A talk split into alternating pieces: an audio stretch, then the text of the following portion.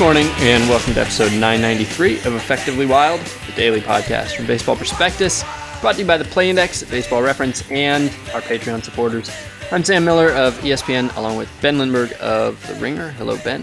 Hello. I forgot to bring this up, but uh, a listener named Corey did us a solid. Um, you remember a few weeks ago when Jason Castro left the Astros, uh, and we bemoaned the fact that there didn't appear to be any more players whose uh, names included the team that they played for. Yeah. Alfredo Simon being a free agent, no longer a Red, and Jason Castro being a Twin, no longer an Astro. And so Corey uh, has uh, created a spreadsheet with basically all the players ever who, uh, or at least of uh, recent years, who have had a team name in them, Uh-huh. uh, and then seeing if any of them uh, played. And he found about he found about uh, four, uh, 16 players who have at some point been affiliated with a club that their name was in, but not necessarily the major league club. This includes a lot of minor leaguers, but uh, like Ray Sadler was a Ray uh, at one point, and a lot of Rays actually. There's four Rays, there's three Angels, there's uh, two Reds, sorry, three Reds, two Astros, a Met, and he. So then he has a whole bunch of. Uh, What's the Met? the Met was Eric Stamets.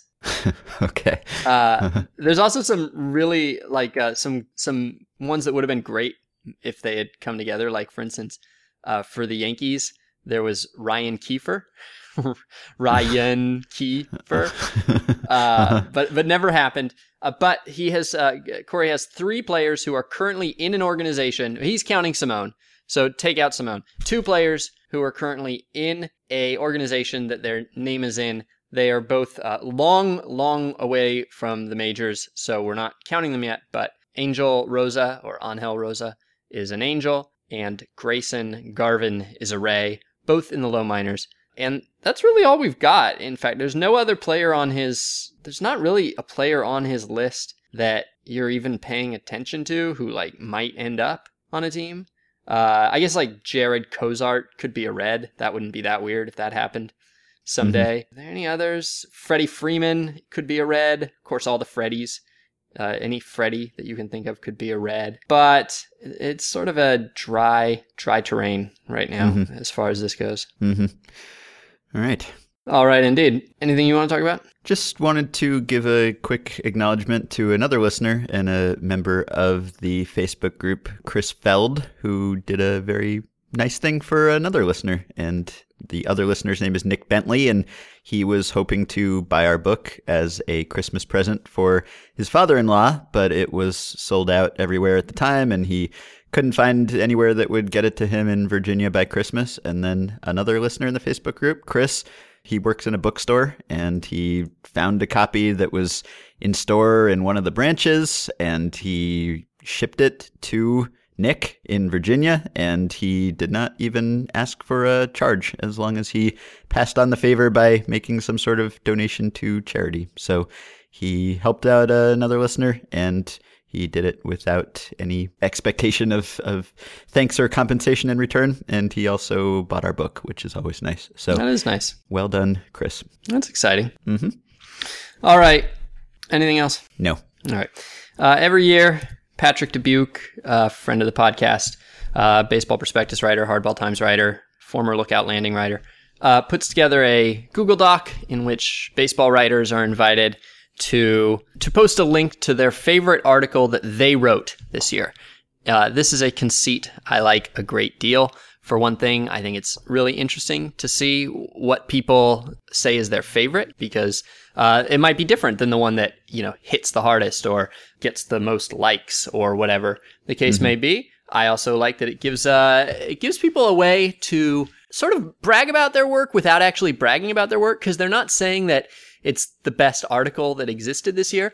They're saying it's the best article they wrote this year. So there is no bragging whatsoever. They're they're merely acknowledging that they wrote more than one, or maybe they only wrote one, Yeah. and and one has to be the best of those. Uh, so you're not like going my you know uh, the fact that I have a thing I like the most means I'm great. Uh, you're just saying, I have a thing I like the most. I like that. It's a way of advocating for yourself without seeming self promotional, which is also fine. Self promotional is also fine, but it's nice to have something. Anyway, uh, I love this uh, list, and I try uh, each year to read all of the things that people submit. And I read a bunch of them uh, this weekend. And I wanted to, uh, since they cover so much ground, I just thought I would use a couple of them to launch a few conversations about baseball. Sure. Mm-hmm. Uh, so um, I will. Uh, I don't know. There's like maybe five that I'll probably identify. There are about eighty some on here, and I will send these to you as I go. You haven't read any of these, and you're not going to. Uh, in particular, you're not going to read this one. And the reason that you're particularly not going to read this one is that it is 37,000 words. uh, which is, in case you are not a writer, that is an insane amount of words. Uh, for any article, like it's uh, qu- it's a quarter of our book about. yeah. Our Um, book was what one twenty something. yeah. probably? yeah, Yeah, Mhm. so more than a quarter of our book. It's by Bobby DeMuro, who wrote it for today's Knuckleball, and it's about the expiration of the Bakersfield Blaze, the minor league team in the California League that will be no more. And Jen Mac Ramos also wrote about the demise of uh, their ballpark, Sam Lynn Ballpark, which is a crazy park with a, I guess, a, a sort of odd history and odd dimensions. And uh, the team itself has some sort of odd history and odd dimensions. And to give you a sense of what Sam Lynn Ballpark is, I'm going to read a paragraph. The one thing most people know about the ballpark, often the only thing, is that it faces west, directly into the sun. night night games are delayed until nearly 8 p.m. by in the middle of the summer, so the sun can go down behind the park's massive center field sunscreen. The place lacks amenities sought by big league clubs. There are no indoor batting cages or large clubhouses or on-site weight rooms. Center field is just 354 feet from home plate, the shortest distance in pro ball. The stadium seats only 1,800 people, making it one of the most intimate venues in the minors. It's located in Oildale, a few miles north of Bakersfield's downtown. And while parking is free and abundant, the neighborhood is rough. As the city expands west toward Interstate 5, few people have Oildale on their radar anymore. And uh, this is a great piece that goes into the history of Bakersfield, the people around the team, the characters that there have been and that there currently are, and what it means for all of them that This it's all, going. all on one page too. Yeah, it You is all just on- yeah. scroll Nope. right for it's not No even like a series or anything. Or Nope, it's one article. wow. Yeah, they Right. also, uh, th- yeah, they're probably the only minor leagues that has uh, that that stocks the fridge with growlers of beer, so that everybody around the press box can drink during the game. Fred Willard is apparently a uh, Bakersfield Blaze super fan. Uh, there's a lot in this uh, in this piece. Oh, the other thing about the ballpark that is worth pointing out is not just that it faces the sun, but that they built the sun uh, they have a sunscreen, right? And they have a sunscreen that they built so that they could block the sun. But the problem is that they built it in the winter. Nobody thought, oh, well, the sun sets in different parts of the sky depending on the season. And so they built it in the winter and it didn't actually block the sun.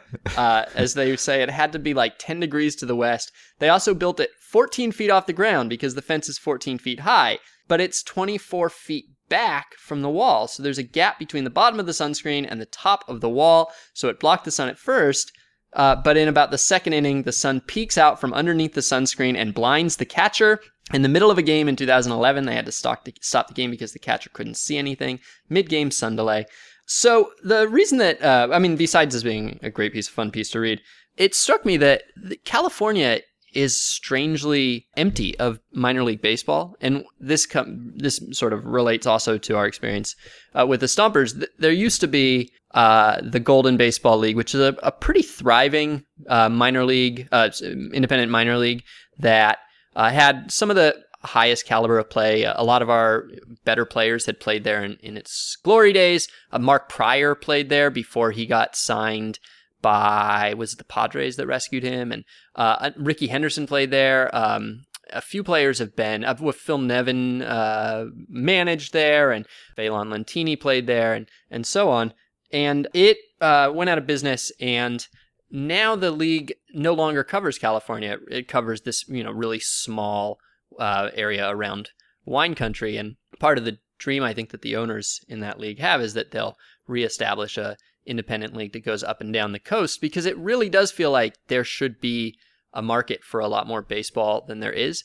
There are now that Bakersfield and I believe High Desert have uh, left the California League. They they both uh, ended baseball after this season, and the Carolina League is going to get expanded by two teams.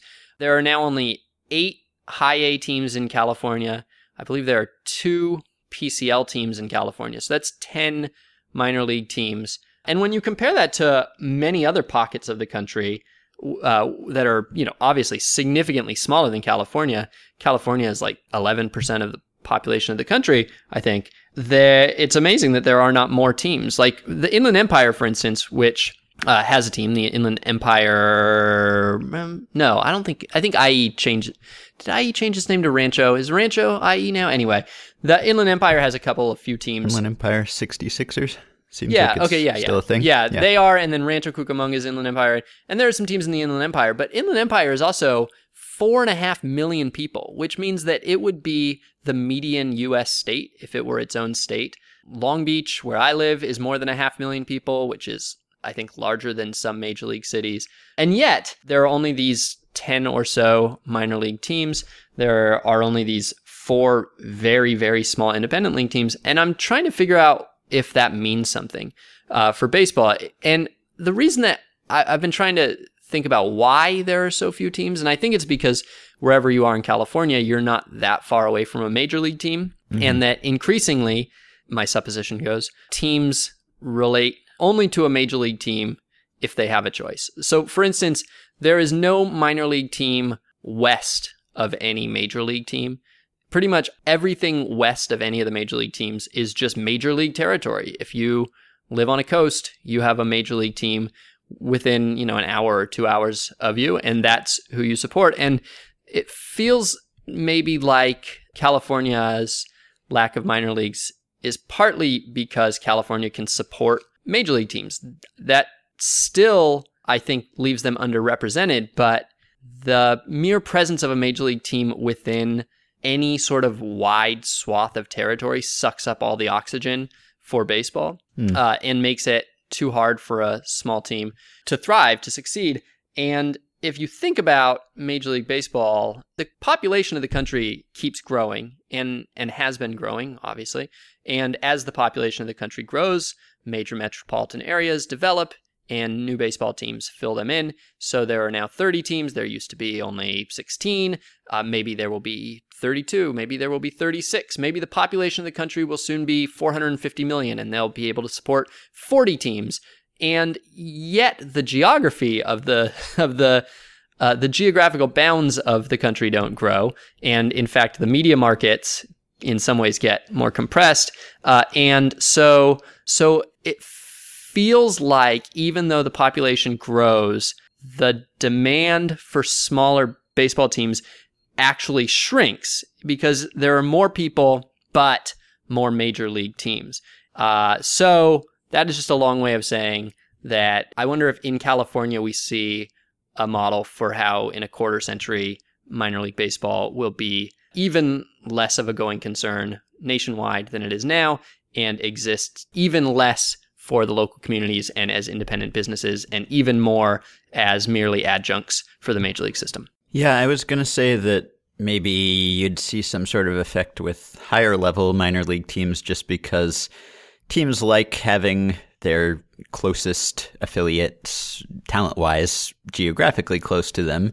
It's not a, a must necessarily, but it's a plus. And so you'd think that maybe like AAA teams, for instance, would be not clustered all in one part of the country just because there's some advantage to being close to major league teams and being able to give them a, a, a reason to want to partner with them. But obviously, that's not really a, a concern with A ball or high A, and that's what we're talking about here, really. So that's probably not all that relevant, but that's one reason why maybe you wouldn't see, you know, like 10 different AAA teams clustered in, in one little spot just because it's advantageous to be distributed in the way that the big league teams are distributed, sort of, a little bit.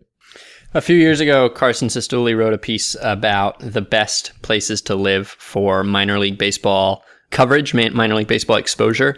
And there are a lot of parts in the country where you can be within an hour of three or four or even five levels of baseball. Like if you're in the suburbs of Cleveland, I believe three different levels will cycle through ballparks within 30, 45 minutes of you, plus the Indians, plus you have I think the Erie Crushers, I think maybe are on the uh, the Frontier League is uh, is around Cleveland. The Cleveland there is a Erie uh, there is a Frontier League team in the suburbs of Cleveland, and uh, yet if you're in California, you really have your major league team. You might have a high A team, uh, and that's really it. It's interesting. Mm-hmm. Yeah. All right. Uh, so that's a good piece that I recommend people read. Give themselves some time if they have a day or two to scroll. Yeah. Yeah. All right. Next one I'm going to send you is by Neil Weinberg, who wrote a piece for Fangraphs called How Managers Were Fooled by the Home Run Spike. this is an interesting article because uh, it, I, I, find it interesting to just think about his conclusion. And we don't need to go into that much detail about his conclusion. There are a lot of tables. But uh, as we know, starting pitchers throw fewer innings than they did, you know, the year previously and the year previously and the year previously. Uh, and some aspect of that is that teams have ever stricter guidelines for how many pitches is healthy uh, for a pitcher. But what Neil finds is that that doesn't seem to be enough to explain this. That even that there is, in addition to the trend toward fewer pitches, there was a trend in the last year toward pulling pitchers more quickly because they had given up more runs. And this makes sense. If you're a pitcher who's giving up runs, that you are more likely to get pulled by your manager because you just don't have it that day. And Neil finds persuasive, I think, evidence that managers' decisions to pull these pitchers was not simply about restricting their pitch count, but was about getting them out of games where they had given up runs. Uh, but as Neil considers, the reason they were giving up more runs is because offense was up. And offense right. was up because there was a big unexplained home run spike. And so, in a sense, they were pulling pitchers earlier from games, but the pitchers were not actually pitching any worse than they would have been that adjusted for the league's overall offensive environment. These mm-hmm. pitchers were, were relatively cruising or whatever as much as they ever had been. And that the failure, either, either the failure of managers to recognize this trend early enough or their failure to believe it, their failure to see a pitcher who gives up three runs in one environment is not doing any worse than a pitcher who gives up two runs in another environment, led them to make suboptimal decisions. So I thought that was an interesting conclusion. And I also am trying to figure out whether that is the appropriate way to think about these managers' decisions, or if there is a reason to pull pitchers having given up home runs anyway. And I don't think there is. I don't think I can find a way of justifying what managers did. Yeah, I thought this was interesting. I read it at the time, and the only possible quibble you could have is that there could still be other reasons why pitchers are getting pulled earlier, right? Like in the in the postseason, pitchers were getting pulled earlier than ever before, and I think offense was down relative to where it had been before, although people were still hitting home runs, but scoring was down. And I think that at least in October, it was probably something to do with teams just wanting to give relievers more innings and wanting to take starters out before the third time through or whatever, or being more conscious of the penalty or fatigue or whatever it is. So that's possible also, right? I mean, it, it definitely could be what Neil is proposing here. It could also be something else or a combination of things. Right. It could be that just coincidentally, the trend toward polling pitchers earlier for strategic reasons, regardless, more or less, regardless of how they're pitching, simply awareness of, you know, th- third time through the order effect, uh, and and other factors that that coincided in a way that made it look like one was was causing the other. Uh, but mm-hmm. maybe managers are, are simply embracing this strategy independently of the run scoring environment. And mm-hmm. maybe even if they really were making these decisions for wrong reasons, uh, maybe they were doing themselves favors anyway uh, given that in the World Series and the postseason they made this choice also uh, on the assumption that it was better for their team's chances. Yeah, it's certainly possible though that uh, I, mean, I mean the thing was that well scoring was up, but not up as dramatically as you would think based on the home run rate, just because as the home run rate increased, you know, other things didn't really. People were still striking out a ton. On base percentage wasn't way up. So I think the scoring was more muted than you would expect just looking at the home run rate. But it's definitely possible that, you know, just psychologically a manager sees his starter give up a couple bombs and thinks he doesn't have it this day and goes to someone else and that's probably a bad decision if everyone's given up bombs so yeah. On the other hand i might be able to make the case. Okay i sometimes i think we sometimes have talked about this with the rockies. The rockies of course play in an extremely high run scoring environment and if you're a pitcher with a you know maybe maybe you're a pitcher with a 5.5 era but it's 2000 and that makes you a league average pitcher. But the rockies have had so much trouble uh, having pitchers survive in their history, both pitchers that they've tried to develop, pitchers that they've brought in, uh, that um, it seems like pitcher careers just die in Colorado, and that it can't simply be that they allow more runs because, again, the run scoring environment is shifting. More runs don't actually necessarily equal worse. And so maybe there is some both psychological and physical effect of allowing more runs that is harmful for pitchers, regardless of the run scoring environment. And that would be something that uh, if the run the run scoring environment does change from year to year and from generation to generation, and if that is the case, it would be uh, something that would probably be useful to take into consideration in analysis. If there's going to be a half run more scored next year than this year, uh, or than last year, does that change the way that you want to manage? Is there uh, do you start to have concerns about pitchers psychologically being able to handle these extra runs coming in? Do you is there maybe greater error bars for a pitcher's performance uh, if runs come easier? Uh, is there something physical about having to work more from the stretch or being concerned that any individual pitch uh, that if, if there's a lot of home runs for instance do pitchers feel the burden of always kind of having a runner in scoring position because any pitch could be hit out at any mm-hmm. given time by any batter? Does that uh, make pitchers too fine? Does that change their pitch selection? Does it exhaust them more? Does it distract them? And so all of these things could be factors. And so simply saying, well, you know, baseball's uh, run scoring environment changes affect everybody equally, and therefore that pitcher is just as good, uh, might not actually be true for every individual pitcher. That is true. All right. So uh, I like that piece though. So read that piece. All right. Next one is by Peter Woodburn, who wrote at Lookout Landing about the experience of being a security guard who tackles a fan on the field. Uh-huh. Uh, and so he talks to a fellow named Nick Nestingen, who is a security guard who uh, has tackled three fans on the field. All three, I believe, if I read this correctly, there have been three fans on the field in his time at Safeco, and he has tackled all three of them. Uh, and the reason that he has uh, tackled all three of them, I believe, is that uh, he is a he is a former college quarterback, and so he. He get he starts going after the guy and he takes great pride in being able to run him down and bring him down, as he is quoted about one. This guy was mostly sober, explained Nick. Quote, I honestly expected him to make a move, but the thing about field runners is that they always disappoint you with their athletic abilities. He just kept trying to run straight ahead, so I tackled him. Uh, which kind of reminds me of I guess I is it too soon to spoil Game of Thrones? Yeah, I'll just leave it. All right. The thing with the arrow. All right. Uh right. Okay. I uh I've never considered the fan on the field very much until I read this, and now I have. I've thought about it. First thing I want to say about the fan on the field phenomenon is that uh, nobody should nobody should do it. Like from a self interest standpoint, uh, if you think that it is going to pay off for you, it is probably not going to. And and for that reason, you, you should be warned. Don't do it. It could cost you greatly. It could cost you a lot of money. It could uh, cost you your next job if you have an arrest on your record.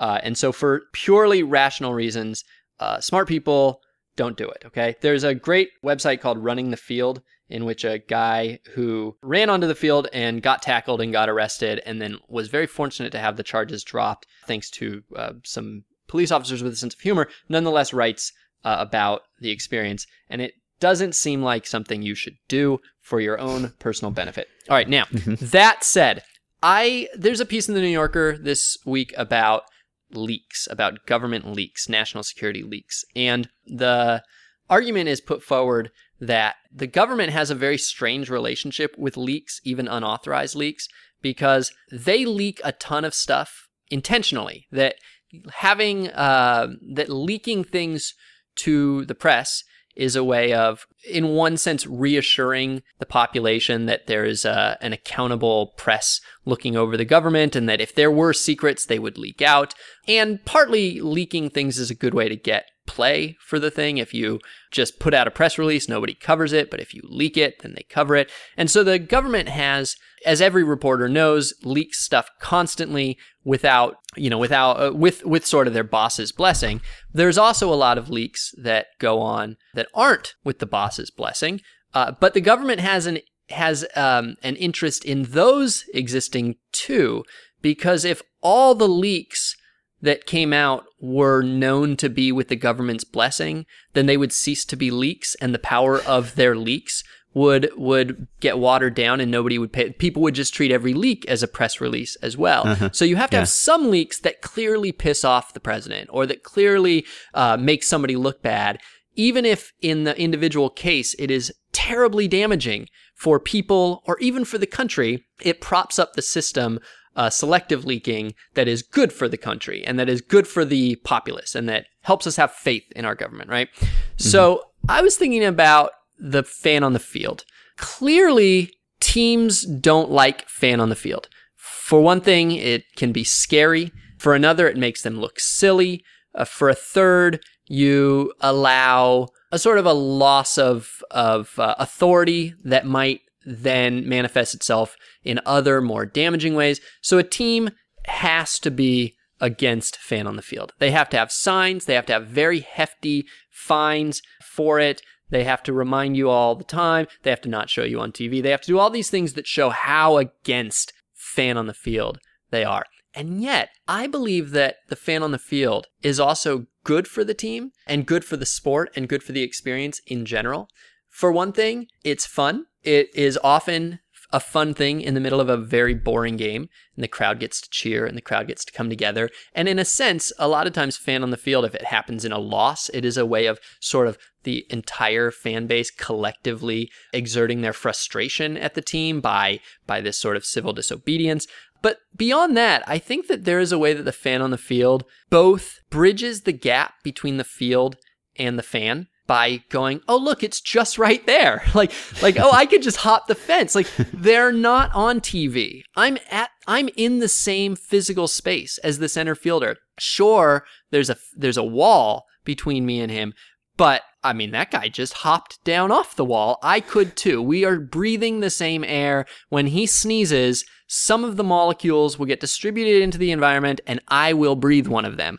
And so, in that sense, it brings you closer to the field. And the, and in the other, in another sense, in, a, in an almost complementary sense, it also reinforces the fact that the field down there is this hallowed place. And when a non-athlete goes down onto it and looks so out of place uh, and silly, that it reinforces the notion that the player in the uniform is different, is special, has a place there, uh, and has earned his place there, has worked his way up there, that this is a cathedral after all. And so, in both of those ways, I think that it reinforces a very positive and healthy relationship between fan and game, especially fan at the park and the game and the park. And so, it is good for the team when there is a fan on the field. However, going back to the leaking analogy, they have to be against it officially. They have to it only it only works if they make it difficult and if they if they maintain a position of being against uh, because you don't want it to be seen as a thing that the team condones in any way or even gets amusement from. It, it only works as an act of rebellion. And so, and and you want it to be rare, right? You, You, want it right. You need it to I, be rare. I see what you're saying, but yes, you need it to be rare You need it because if be it's rare, yeah. happening every game, then it's a nuisance, then it's an annoyance. But if it's happening once in a, a while, how how often do you think it happens? I don't know. I, that was my next question: is how much is appropriate? Do you and, Yeah. and do you think that I, I have two other questions that we're not qualified to answer, but one is: do you get the feeling that fan on the field in baseball is on the up or downswing? And two, what is the what is the sweet spot? What is the perfect amount of fan on the field in your team's uh, home schedule? So, uh, so those three questions. The first one: how often do you think it happens? I would guess. I would guess two to two to four times. So I guess I'll just say three. Three times per team per season. Hmm. I think I'd go higher, but eh, I'd, I'll s- well, hmm. Yeah, I'll say like home games or Home, yeah, just- well, they're all home yeah. games. Yeah, they're all someone's home games. But okay, so typical team, eh, I'll say five times. Okay, I don't know if I just put it out of my memory, but I, I don't remember seeing one in a very long time. And I've probably been to a, a hundred games in the last six years. Yeah, I don't remember the last one I saw either. How common was it for them to be shown on TV in the past? Was well, when I was growing up, never. When I was growing up, it was never, so- ever, ever, ever. Okay, and so that hasn't changed, I guess. It's really it's hard to gauge just based on your own game going experience because if we're right that it only happens a few times per season, then you could very easily miss it for, you know, go to hundreds of games and not see one. So I don't get the sense that it's more common. If it were more common, I feel like we'd be reading articles about why it's more common and what we're doing to make it less common. If so, if anything, I would think probably less common. Maybe there's, I don't know, because there were, like, it used to be more of a, a fun thing, right? Because, like, there used to be the, the kissing bandit, you know, and it was like, it was kind of a lighthearted thing when a fan runs on the field. And now, since there has been some violence, there, there have been scary incidents, and maybe just because just in general, everyone is, you know, worried about terrorism and sabotage and all kinds of terrible acts just because we're all watching the news all the time and we're all reading the news all the time. And even if those acts aren't more common, they're more covered. So I would guess that it's rarer than it used to be. I also believe it's rarer than it used to be, and I also wonder whether it's just because there's much less character to them than there used to be. Uh, it used to be sort of a performance art that um, would have a bunch of drunks mixed in. Um, But and and the the other thing is that in my uh, my whole little monologue a minute ago, the legitimate danger factor does make me wonder whether the risk of that one terrible, awful fan uh, Yeah. m- uh, makes all of that not true. I've just asked. I've just asked the uh, the internet how many in an average team's home team's season, uh, and I have so far gotten three, one or two, two, two and a half. Uh-huh. Okay. Uh, so let's say two, two-ish. Then that seems about right. I could, I could probably enjoy more than two a year before it got old.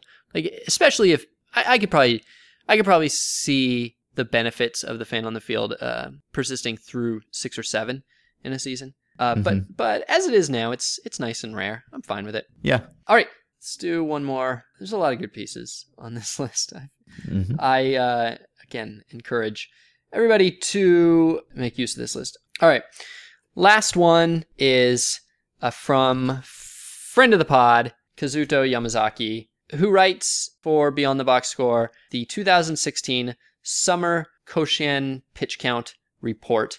Apologies if I'm mispronouncing the name of the very famous high school tournament in Japan uh, that is um, you know one of the biggest sports spectacles in that country every year their version of march madness i guess. And known primarily here for two things. One is introducing us periodically to the next great young japanese player but more than that it's known for the outrageous pitch count headlines that make it over here and Mhm. so Kazuto goes through uh, various measures of the most extreme acts of pitcher usage by these high school pitchers, including individual games where pitchers threw 187 pitches, 183, 177 in a 12 inning outing, and so on. But the ones that really, really get crazy are the high pitch counts with little rest. These games are very tightly packed together, as baseball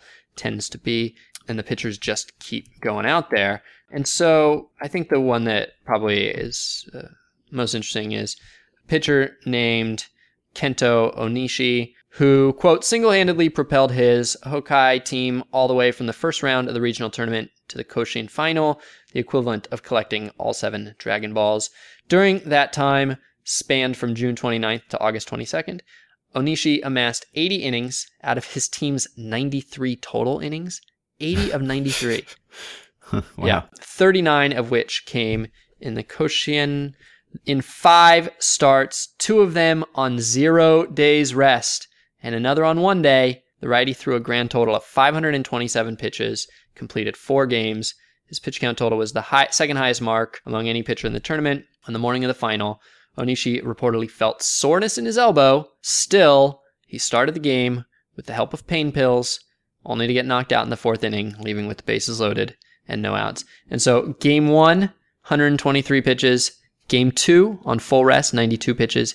Game three, the next day, 116 pitches. Game four, one day rest, 126 pitches. Game five, the next day, 70 pitches. So, uh, basically, in if my math is correct here, in a five day stretch, he threw about 500 pitches in four different outings. And I'm curious whether you're a baseball writer. I'm a baseball writer. We have a podcast.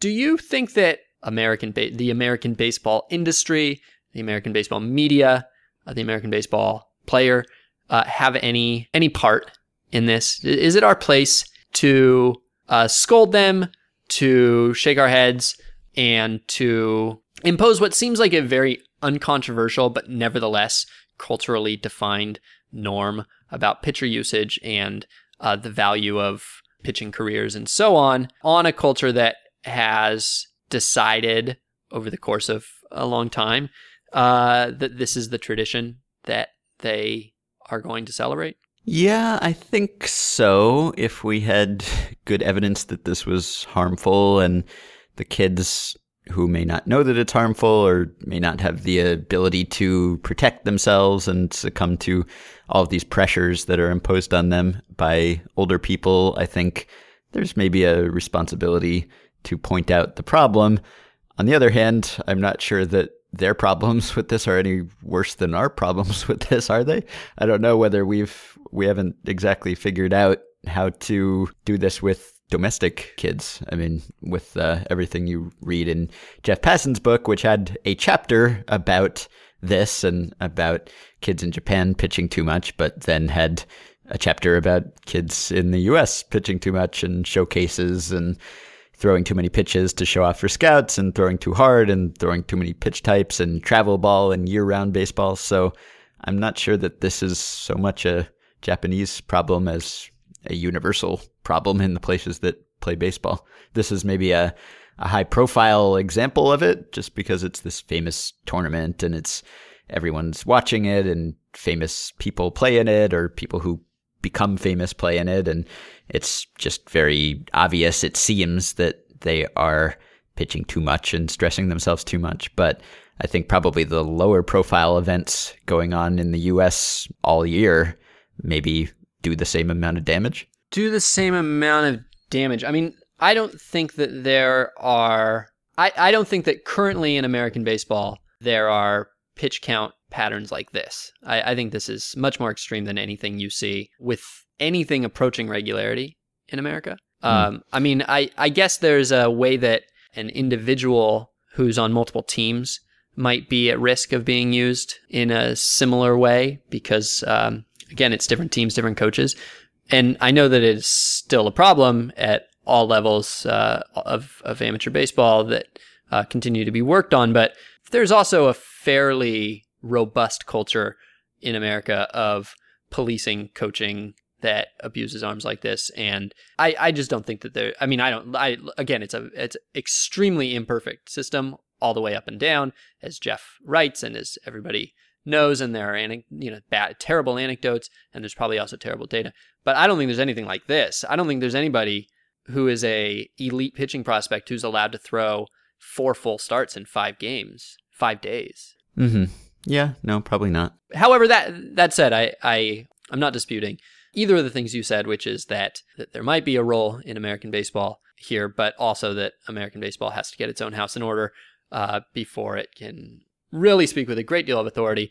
Uh, do you think that, let's say America, American baseball just totally cracked the problem and, and every kid was treated responsibly and all, uh, you know, all the coaches were taking care of their arms and all that. All right. Is there, a, do you think there is a way that American baseball could influence Japanese baseball without being completely culturally insensitive and or disruptive? Well, I guess one way would be by not signing their pitchers or not paying their pitchers very much because you're so worried about their history. I mean, I don't know that that would help that much because obviously the only pitchers who get posted and American teams can sign are, are usually the ones who make it and the ones who didn't make it just never get to that point. But if that came up during negotiations with teams where, you know, like the I don't know, whoever the next Otani or or the next guy who only pitches becomes available and he has great stats and everyone says he's going to make a ton of money and then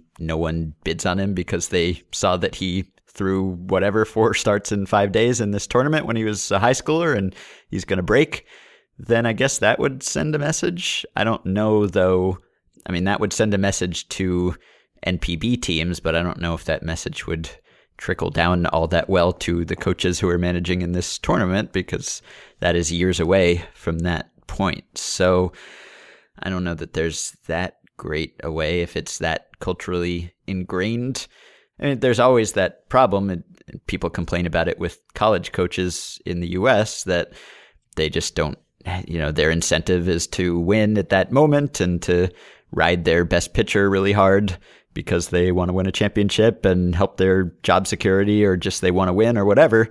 And what happens to that guy later on is important in that maybe future pitchers won't want to sign with that program if they end up breaking all of their players, but it's a little less direct. So that's tough. I mean, it's there's no way to uh, kind of remove that incentive, I guess, of if you do this, you'll be more likely to win unless you can talk to the organizers of the tournament or something and maybe get them to set some limits, which I guess you could do if you brought some data and some influential baseball people and made a presentation. So there's probably some way you could do it. Okay. All right. I guess for now, we'll just gawk and do podcast episodes about it. all right. All right. That's all. Okay, I will link to the list in the usual places if you want to go read the rest of the articles. Or contribute your own. Yeah, or that. All right, so you can support the podcast on Patreon by going to patreon.com slash effectivelywild. Five listeners who have already done so, Will Hayward, Ben Rao, Alex Nazer, Dale Schneider, and Andrew Taylor. Thanks to all of you. You can buy our book, The Only Rule Is It Has to Work, our wild experiment building a new kind of baseball team. It's back in stock on Amazon if you're interested in picking it up as a last minute Christmas gift. And you can check out more info on the book at theonlyrulesithastowork.com. You can join our Facebook group, which is about to pass 4,800 members at facebook.com slash groups slash effectively wild. You can rate and review and subscribe to Effectively Wild on iTunes. I have a new episode of the Ringer MLB show up. Michael Bauman and I did some Star Wars baseball banter. Then we talked to Jonah Keri about Tim Raines in the Hall of Fame. And we talked to the CEO of a company called Whoop, which makes a wearable fitness sensor that a bunch of minor leaguers just wore. So they did a big study and released the results, and we discussed them with him. If you want to contact me and Sam, we'll have an email show coming up soon, so you can email us at podcast at baseballprospectus.com or by messaging us through Patreon. We will talk to you soon.